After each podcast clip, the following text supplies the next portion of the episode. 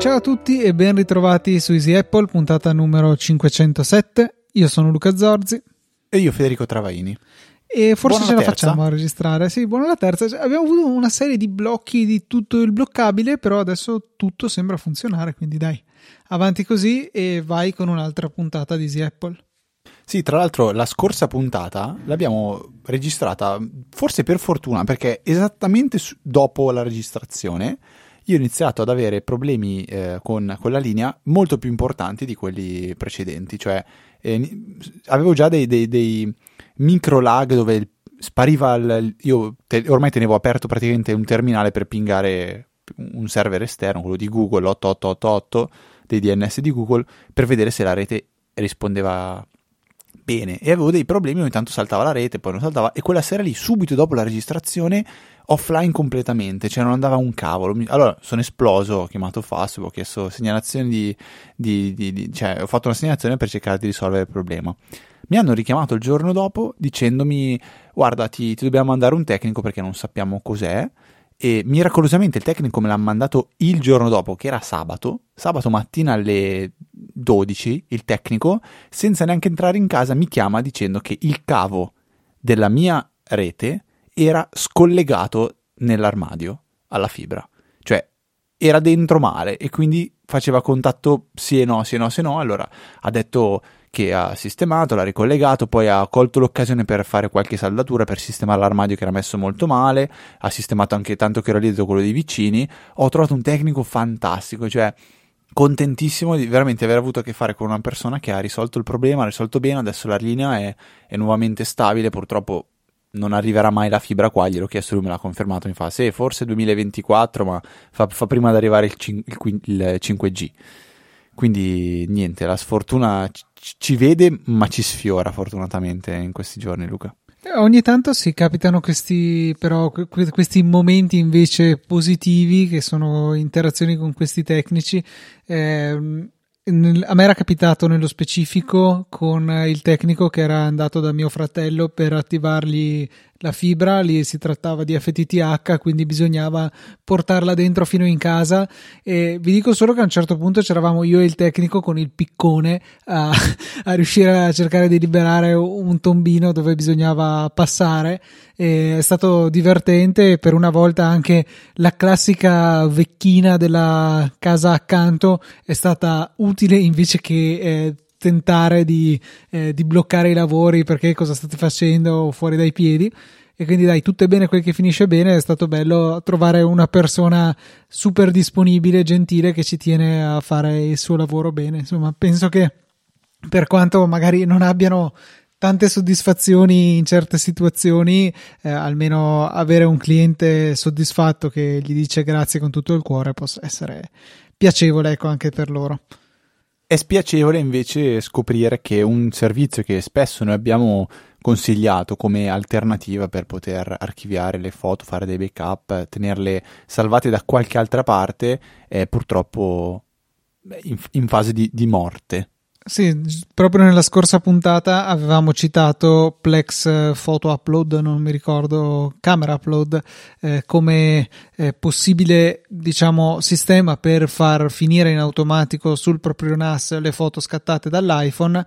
E Giampaolo però ci segnala che eh, hanno recentemente annunciato, effettivamente un mese fa, a metà marzo, Plex ha annunciato che questa funzionalità è in fase di dismissione perché eh, usata da relativamente poche persone, difficile da mantenere, la concorrenza ha fatto grandi passi avanti e quindi niente, eh, ci tocca depennare questa, eh, questa possibilità tra i vari metodi che ci sono per mettere al sicuro sul proprio NAS le foto scattate con l'iPhone o in realtà anche con un Android perché alla fine l'applicazione è la medesima anche su Android.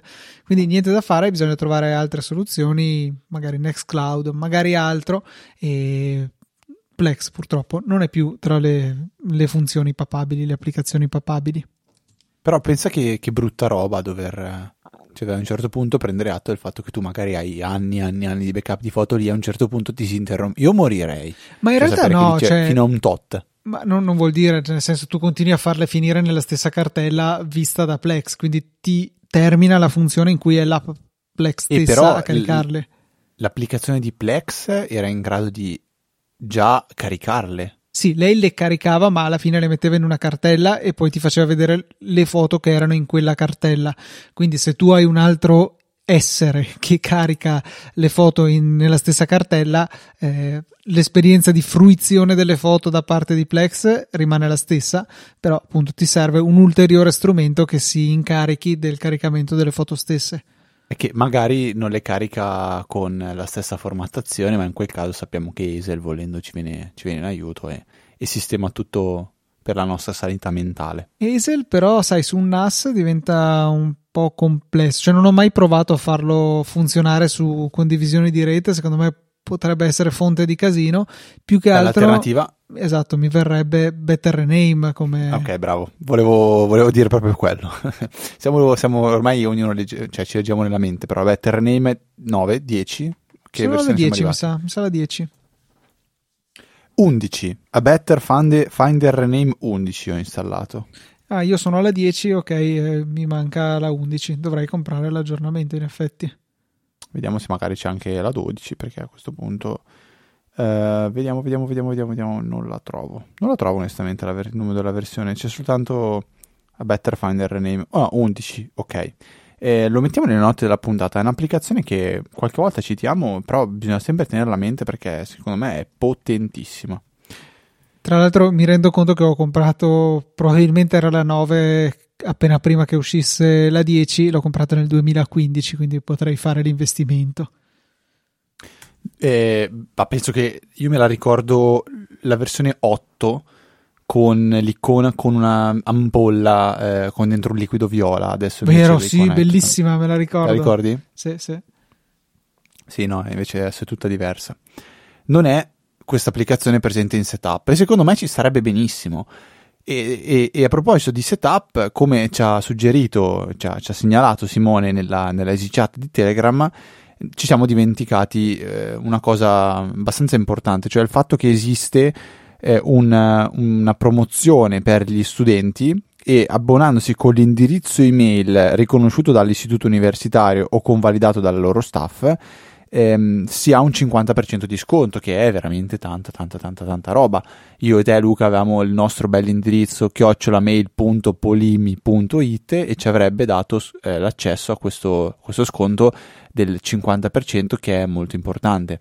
Così come esiste anche un eh, sistema di referral, troverete un link nelle note della puntata che eh, semplicemente eh, se, se userete per iscrivervi a Setup eh, darete la possibilità a me e Luca eh, di, di avere eh, un, un ritorno economico nel senso che ci sconteranno eh, parte di- di- de- del costo dell'abbonamento di, setup. Quindi è un, è un modo, un ulteriore modo per dare un, un piccolo supporto a, a Easy Apple e quindi a me e Luca è, la- è il lavoro che facciamo per fare tutti i venerdì dei, dei- dei contenuti che speriamo vi tengano, vi tengano tanta compagnia. Però ci guadagnate anche voi perché ottenete anche voi un ulteriore mese gratuito usando il link, quindi dai, ci sta come cosa.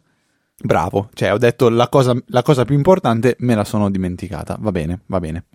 Abbiamo un altro follow up invece da Tullio che fa un po', un po' le pulci su setup e sottolinea alcuni aspetti che lui non, eh, non- non ha gradito, però secondo me sono, sono un po' borderline. Tipo, primo- la prima osservazione che fa dice ho un Mac vecchio e non è supportato.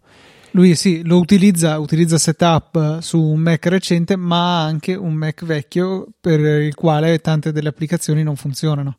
Eh, perché se non sbaglio un MacBook Pro del 2009 fermo al Capitan e le applicazioni richiedono una versione di macOS successiva.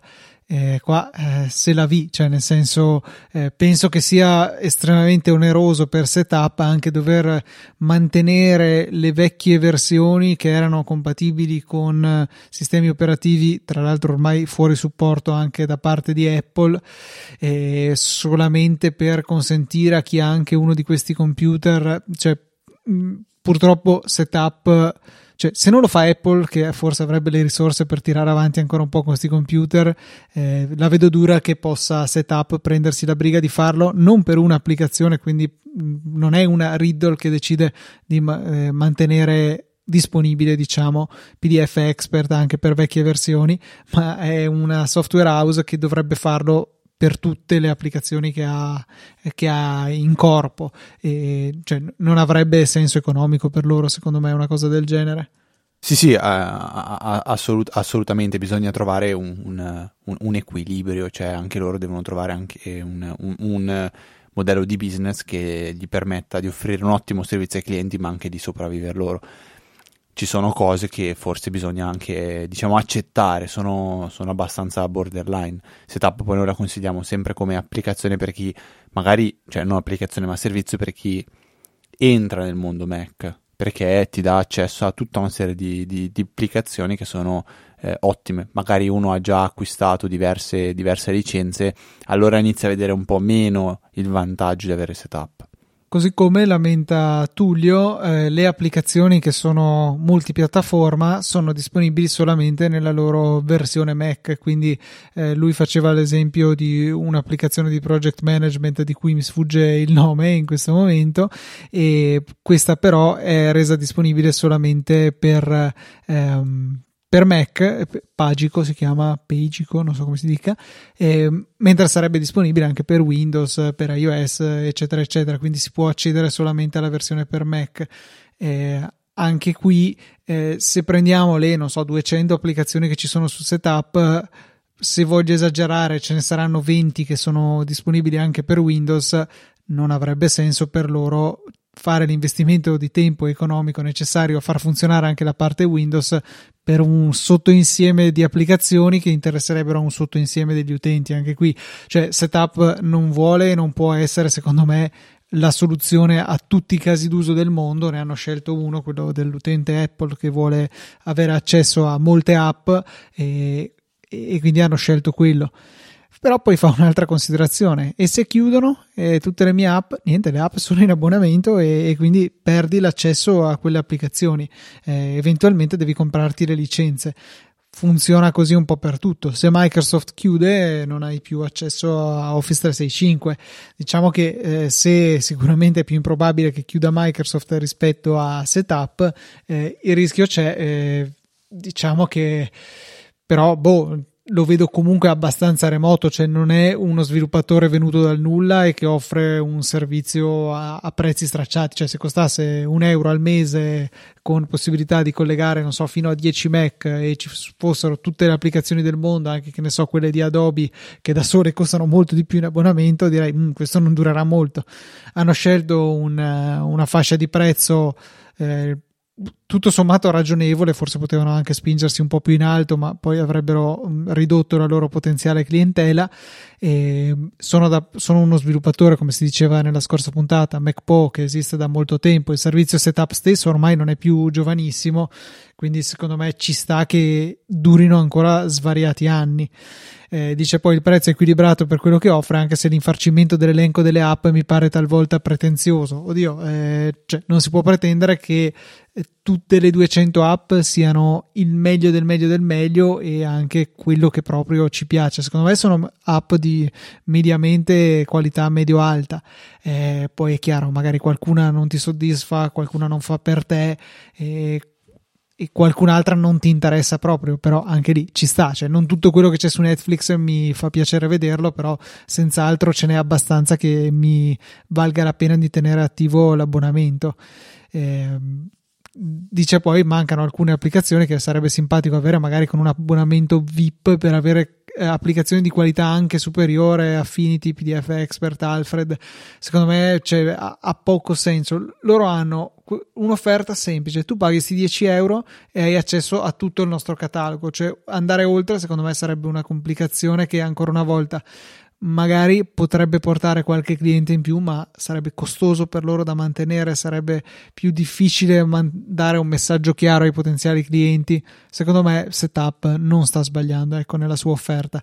Eh, per Tullio, magari è un abbastanza ok come offerta, per un altro utente è esattamente quello che cerca, per un altro ancora è assolutamente inutile.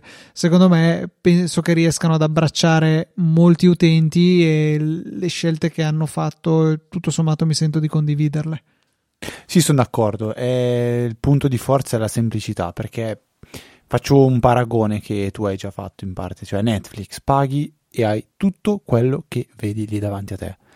Già Prime Video paghi, poi c'è quel film che puoi sì pagare, poi puoi noleggiare, puoi vedere, cioè l'applicazione VIP, io la, vivo, la vivrei un po' così, cioè prendo setup, cavolo però c'è One Password, ma per One Password devo pagare altri 2 dollari, 2 euro quel che è. Mm, mi darebbe un po' fastidio perché renderebbe meno semplice il sistema, secondo me. E in più rischieremmo di dover dire ah sì, sai quell'applicazione lì che è sempre stata del piano basic, adesso diventa VIP perché era già un'applicazione figa che veniva offerta, cioè potrebbe essere un po' controproducente, quindi io accetto e, e in parte condivido anche tutte le critiche di Tullio, certo in un mondo ideale sarebbe bellissimo che setup avesse dentro Alfred, avesse dentro One Password, Ese, il keyboard maestro, magari costasse 15 dollari invece che 15 euro. Mi piace dire dollari, non so perché. 15 euro al posto di 10 euro, io pago quello e ba- banalmente è l'abbonamento che so che è una tassa che pago per, per avere un Mac e ho tutto quello che mi serve, sì.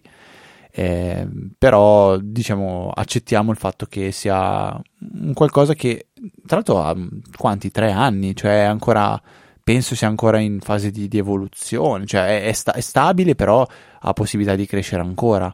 Eh, non, non, so quante, potremmo fare un sondaggio per sapere quanti nostri utenti hanno, hanno setup installato, non so quanto sia un campione. L'avevamo già fatto, mi sa Fede, questo sondaggio. L'avevamo... Sì, anche secondo me l'avevamo già fatto questo sondaggio qua, ora che me lo dici, però eh, a parte che sarebbe un campione poco significativo, eh, però io l'accetterei per quello, per quello che è. Ehm, è un ottimo, un ottimo, servizio. Io, se dovessi riaggiornare tutte le mie applicazioni, potrei pensare di, di, di, di affidarmi a setup. Ecco, ne troverei molte. Sicuramente se fossi un, nella fase dello smanettamento del, del Mac. Ecco. Abbiamo poi una, una, domanda che arriva da, da Edoardo e dice: ho, ho, un vecchio sogno nel cassetto. Per me, premetto che il titolo della me, secondo me, era una figata, era qualcosa tipo sogno da boomer, una roba del genere. Tu, l'hai salvato per caso? Ce, l'hai, ce l'abbiamo ancora il, tit- il, il, il titolo del, del, della mail che ci ha inviato? Sto cercando eh, di risalirci. Eh, anch'io perché secondo me il titolo era veramente, era veramente figo. Eh, comunque, intanto vi leggo, vi leggo la domanda. Dice: Ho un vecchio sogno nel cassetto, stupido, ma ci terrei. Una macchina virtuale macOS classico con installata la versione completa del salvaschermo After Dark. Si può fare? E come? Premesso che non so neanche cosa sia il salvaschermo After Dark. Non lo so, eh, ero, non ero nato, ero forse un pensiero all'epoca e, e, quindi non lo conosco, però ho trovato delle risorse interessanti su internet che possono rispondere alla domanda intitolata Sogno nerd da boomer eh, di Edoardo. E ci sono un paio di link che rimandano a un sito di tale James Friend australiano che ha realizzato un emulatore di System 7 e System 6 che vengono eseguiti direttamente dal browser, per cui possiamo provare eh, gli albori del, del, Macintosh direttamente dal, eh, dal, browser senza installare niente, che secondo me è, è, è assurdo pensare che un browser eh, sia sufficientemente potente, o meglio, metta a disposizione una potenza sufficiente per poter eseguire quello che era un intero computer negli anni passati, pazzesco. E, mm, e quindi questo è già un'idea carina, una possibilità che abbiamo. L'alternativa, ho visto un altro post di uno neozelandese, che ho trovato quello per caso, tra l'altro interessante che sono tutti oceanici a fare queste, queste esplorazioni che spiega invece come installare eh, i Mac vintage in una macchina virtuale. Insomma, ci sono un po' di possibilità, ecco, secondo me cercando su internet eh, ci sono svariate soluzioni per virtualizzare eh, il nostro passato. Virtualizzare il nostro passato, bello, mi piace come modo di dire. Bene, grazie per la domanda da, da boomer, eh, mi è piaciuta molto. Volevo poi condividere con tutti un consiglio, una cosa che io mi capita non spesso di fare, ma quando mi serve ehm, è, è, è super permettimi di dirlo Luca, reliable. Posso? Grilli, esatto, non so, cosa No, che non ti meriti niente, ti meriti un silenzio di tomba. È un qualcosa su cui conto tanto e so che è affidabile e so che funziona. Sono i messaggi ehm, schedulati, quindi in Ecco, italiano programmati, non è difficile. programmati. Scusami, sai che ormai sono sempre più british, no, non è vero. Ehm, perché capita di eh, a me capita spesso nel gruppo della famiglia di, di dire ricordatevi che bisogna fare questa cosa, ricordiamoci che quel tal giorno bisogna fare questo, ricordiamoci quest'altra cosa. Si può fare un promemoria tranquillamente, sì, ricordi quel giorno di fare quella roba lì, ma poi magari devi dirlo alla famiglia, devi dirlo a qualche amico, devi dirlo in un gruppo di, non so, colleghi. Allora, Telegram viene in aiuto, perché, faccio un esempio, ricordiamoci domani di portare la macchina a portare, no, domani no, ma settimana prossima ho preso l'appuntamento per il cambio gomme estive, visto che è il momento, anzi siete già quasi in ritardo. E ricordatevi di portare questa macchina che ho preso l'appuntamento. Perfetto. Io preparo un messaggio nel gruppo famiglia di Telegram, lo schedulo e gli dico di inviarlo la sera prima dicendo promemoria, bisogna portare la macchina domani al cambio gomme. E poi ne schedulo uno secondo la mattina stessa dicendo portate la macchina al cambio gomme, una roba del genere. Lo faccio per me, lo faccio per la famiglia, lo faccio per tutti. È una funzione fantastica, WhatsApp non ce l'ha, io la trovo comodissima, volevo sapere se tu Luca la usi ogni tanto o no. Assolutamente mai utilizzata, mai sentito la necessità di una cosa del genere. Cioè, non.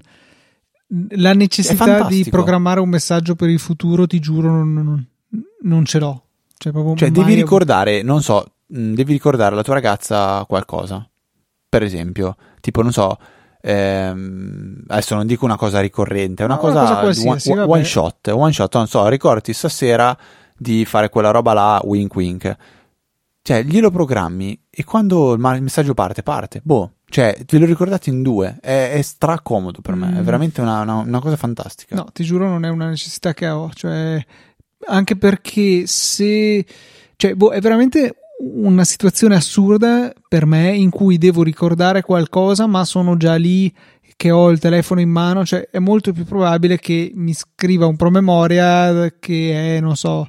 Di alla Silvia di qualsiasi cosa, non lo so, di, di ricordarsi il- È la pasta. Cioè. Ma, ma se devi ricordarlo magari a più per... Cioè, non so, tipo, faccio un esempio, non so se ti capita, magari, non so, tuo fratello che dice, oh, ricordiamo che settimana prossima dobbiamo comprare il regalo di Gianmarco. No, assolutamente. E io pre- programmo il messaggio dicendo, ricordiamoci di, co- di comprare il, il regalo a Gianmarco.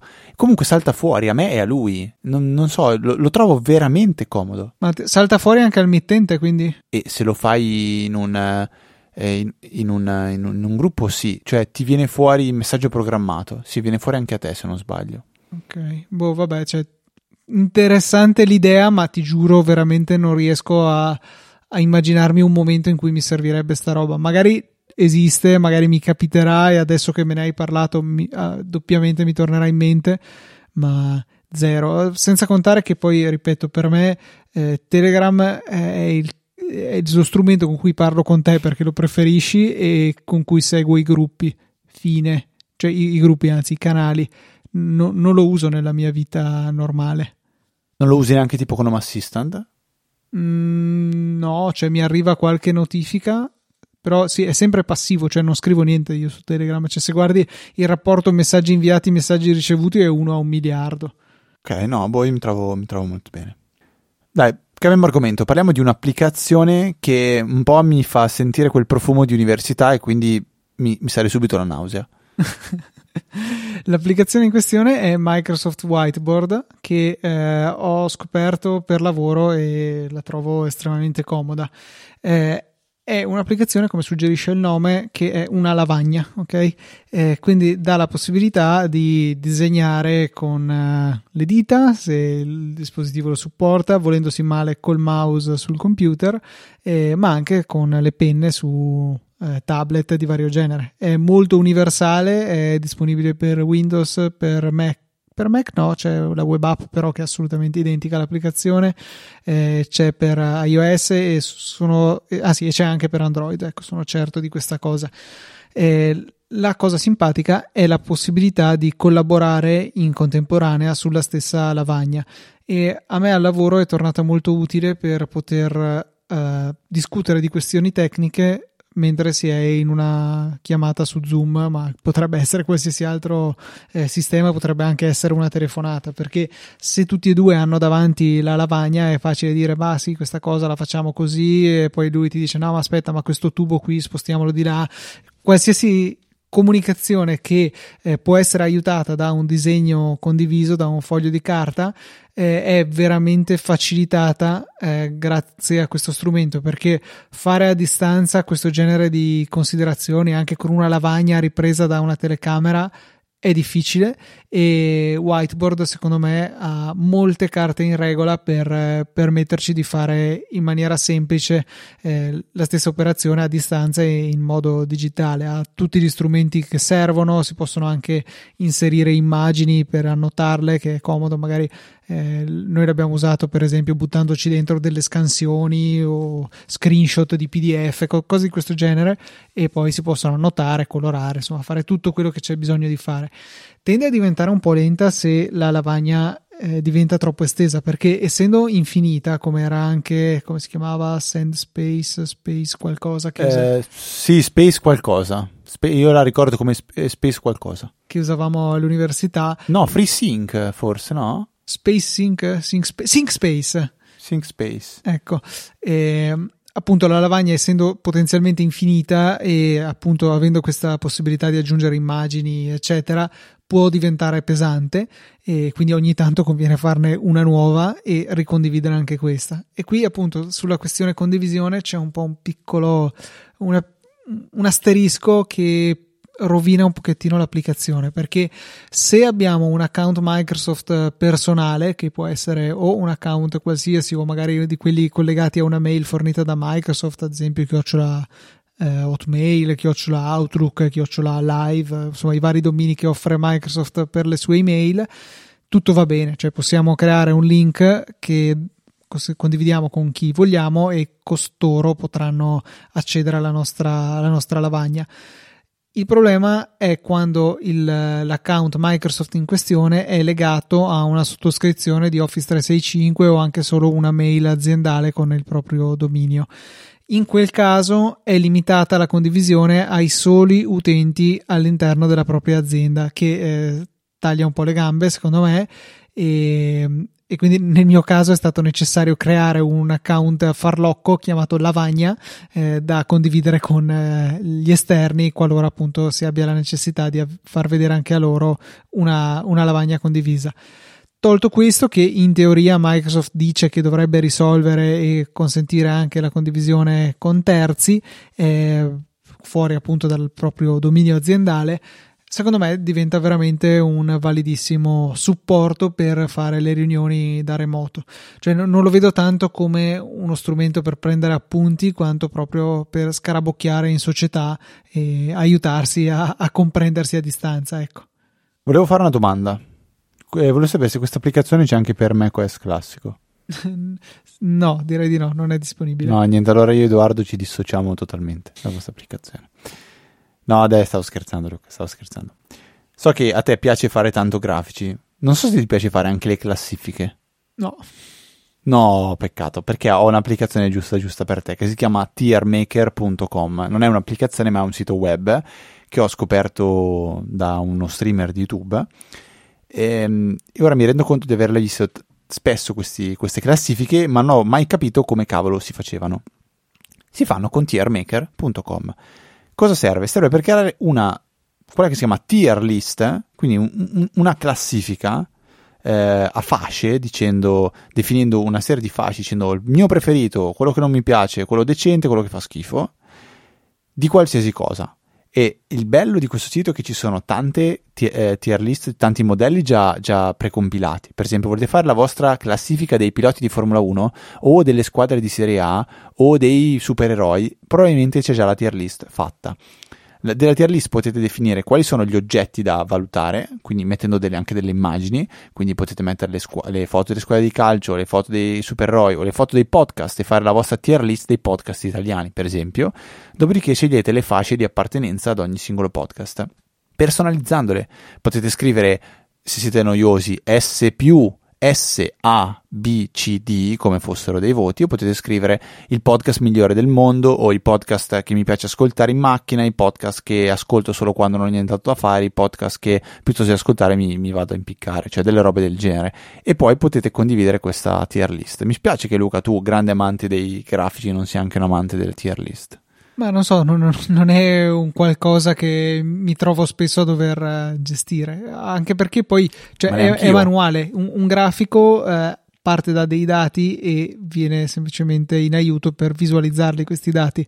Eh, il dato di quale è il mio colore preferito, boh, non, non rientra nel mio interesse di graficizzazione.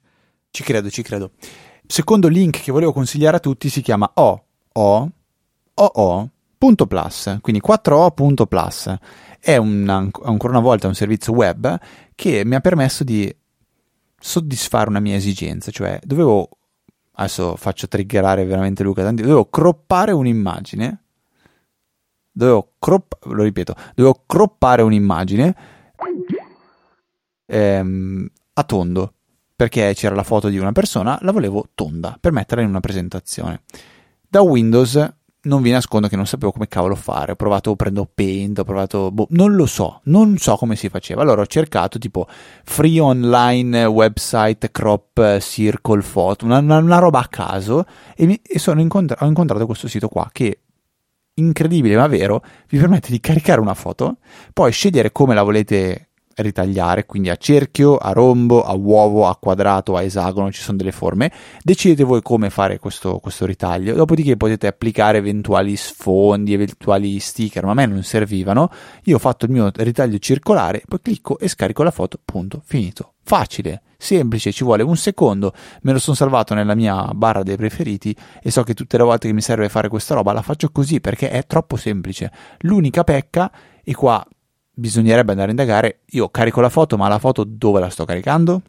Non lo so, non ne ho la più pallida idea. Tu, Luca, mi consigliavi un, serv- un software invece gratis, però molto più potente, sicuramente non di questa semplicità, che si chiama GIMP. GIMP, sì. Allora, tanto per cominciare, è questo sito che hai consigliato non usa HTTPS e una de- cioè le due lingue disponibili sono russo e inglese, quindi stai caricando presumibilmente in Russia le, le tue immagini. Detto questo, se devi caricare foto di paesaggi dove non, sono, non ci sono cose sensibili, può andare benissimo. Quanto all'applicazione, sì, GIMP è un editor di immagini molto molto antico, ha compiuto 25 anni, mi pare tu mi dicessi che eri stato sul loro sito. E sì, confermo. Non è tra i software più belli, ma è sicuramente ricco di funzioni, mh, relativamente facile da usare secondo me, eh, multipiattaforma e è quello su cui conto quando uso Windows e ho delle necessità grafiche. Secondo me ci sta e, e ha degli strumenti che, che sono efficaci. Ecco, a volte lo trovo preferibile a Pixelmator ecco, per certe attività. Io non, non, lo conoscevo, però me lo sono segnato e lo proverò a scaricare perché mi capita di dover fare anche qualche ritocchino in più e quando lo faccio di solito tiro fuori il Mac, apro Pixelmetro e lo faccio direttamente da lì. Se riuscisse a farlo direttamente dal PC del lavoro, invece, tutto sommato mi può, mi può tornare anche, anche più comodo. Quindi GIMP sicuramente finisce nelle note della puntata. Una novità vera e propria di questa settimana è stata che, nonostante Apple abbia già annunciato il WWDC per, per giugno, ha annunciato anche un evento che eh, si terrà settimana prossima, se non sbaglio il 20, correggimi Sì, Luca. martedì prossimo. Martedì 20.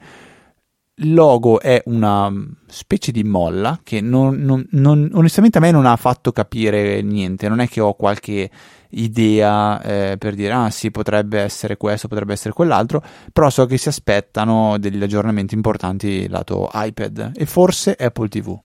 Ma sì, eh, diciamo che le voci ultime parlano appunto di un imminente arrivo dei nuovi iPad Pro in particolare, perché l'anno scorso hanno avuto un non aggiornamento che in sostanza fa sì che gli iPad Pro siano gli stessi dal 2018. 2018-2021 sono ben tre anni e quindi è sicuramente doveroso un aggiornamento di quei dispositivi. Cioè, una volta passati al Face ID, al nuovo design, eh, in sostanza sono rimasti fermi. Quindi adesso ci starebbe un upgrade.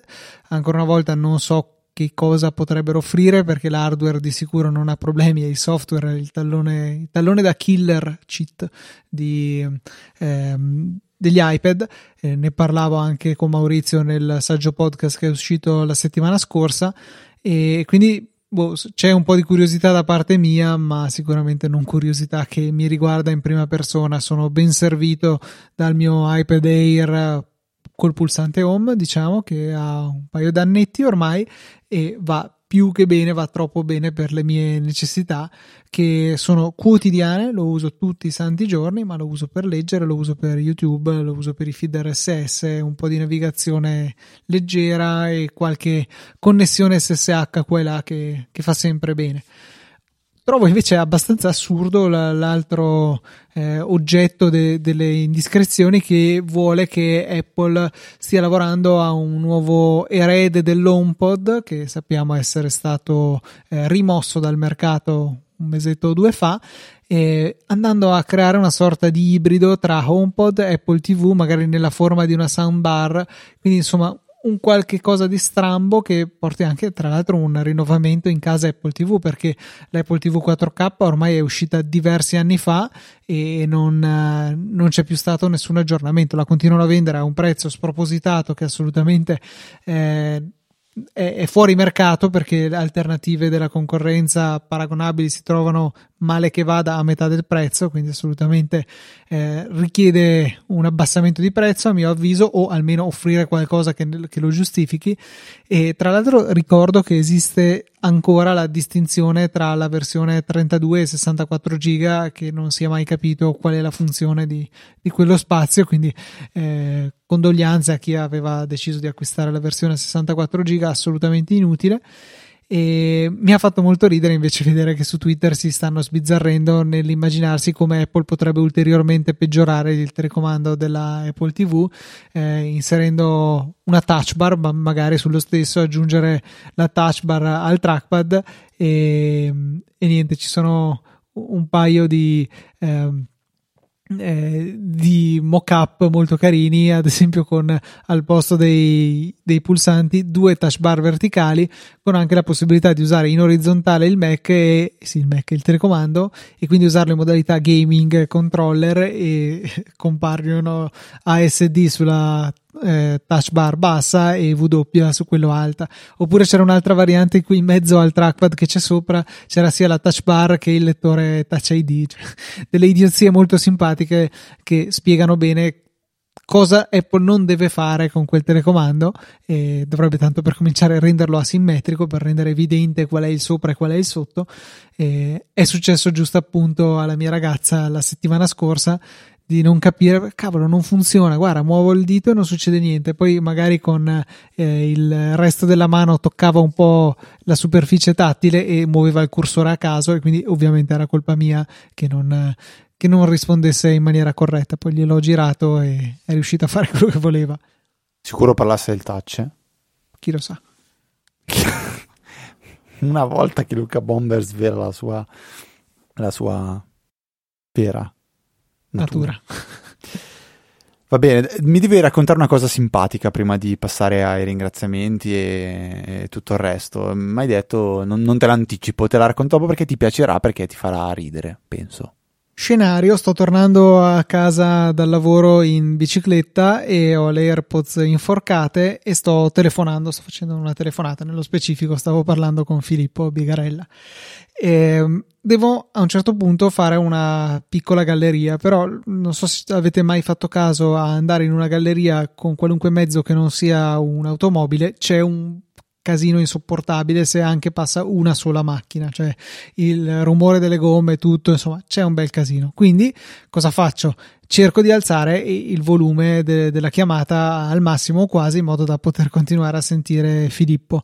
Eh, il telefono ce l'avevo in tasca e avevo i guanti indossati e quindi senza bene sentire che tasto stessi premendo premo furiosamente il, eh, quello che io credo essere il pulsante alza volume. L'effetto in realtà è opposto, comincio a non sentire più niente, dico che cavolo sta succedendo, intanto continuo a pedalare, poi comincio a sentire tu tu come una chiamata che parte e dico che cavolo sta succedendo? Tiro fuori il telefono dalla tasca e, rendo, e, vedo che è stato composto un numero 112 e la chiamata è in corso. Chiamata di emergenza scritto 112 tu, tu sta, sta squillando la chiamata e, e c'è la, la, la cornettina rossa per mettere giù premo e non succede niente. Dico che cavolo succede? Mi appare un messaggio che non sto neanche a leggere perché devo tornare subito a premere quella cornettina. Cioè, non voglio fare una chiamata di emergenza, è, è un errore. Allora ripremo la cornettina, riappare di nuovo sto messaggio che poi mi sono preso la briga di leggere, in pratica diceva stai facendo una chiamata di emergenza, sei sicuro di voler mettere giù? Allora metto giù, poi compare un conto alla rovescia sul telefono 10, 9, 8 e che cavolo sta facendo adesso? Invierò un messaggio con la tua posizione una richiesta di aiuto a tutti i tuoi contatti di emergenza. no, annulla, annulla, metti giù, smettila. Riesco a farlo, anche qui chiede conferma, sei sicuro di voler interrompere? Sì. Perché cosa avevo fatto? Avevo premuto 5 volte consecutive il pulsante power che abilita la chiamata di emergenza e il telefono fa tutte queste cose, ma io le ho fatte mentre ce l'avevo in tasca, non mi rendevo conto, c'era il telefono eh, girato invece che avere come lo tengo di solito eh, schermo in fuori, ce l'avevo contro la coscia, diciamo, e quindi quello che credevo essere il pulsante alza volume in realtà era il pulsante spegnimento che in questo caso si era trasformato in fai una chiamata di emergenza e allerta il mondo. E ero terrorizzato all'idea che poi il 112 mi richiamasse a dire eh, scusa abbiamo ricevuto una chiamata tutto bene? E io dovevo spiegargli che sono scemo io ho fatto partire la chiamata per sbaglio.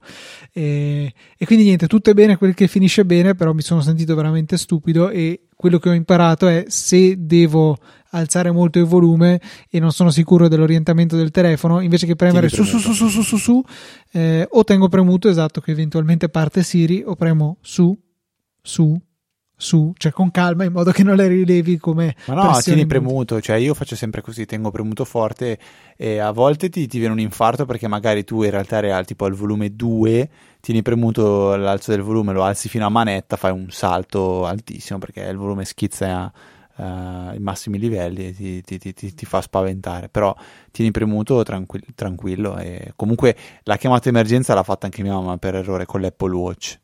Non si era resa co- conto che stava tenendo premuto il tasto e dopo un tot parte la chiamata di emergenza e boh, a un certo punto si è ritrovata a parlare con un operatore del, del 112. A me era capitato, però sono riuscito a fermarla prima, un mesetto fa che sono stato investito da un palo e, diciamo, vediamola così. Mi spieghi un palo come fa a investirsi, scusa, gentilmente. E forse è stato l'opposto, ma non importa.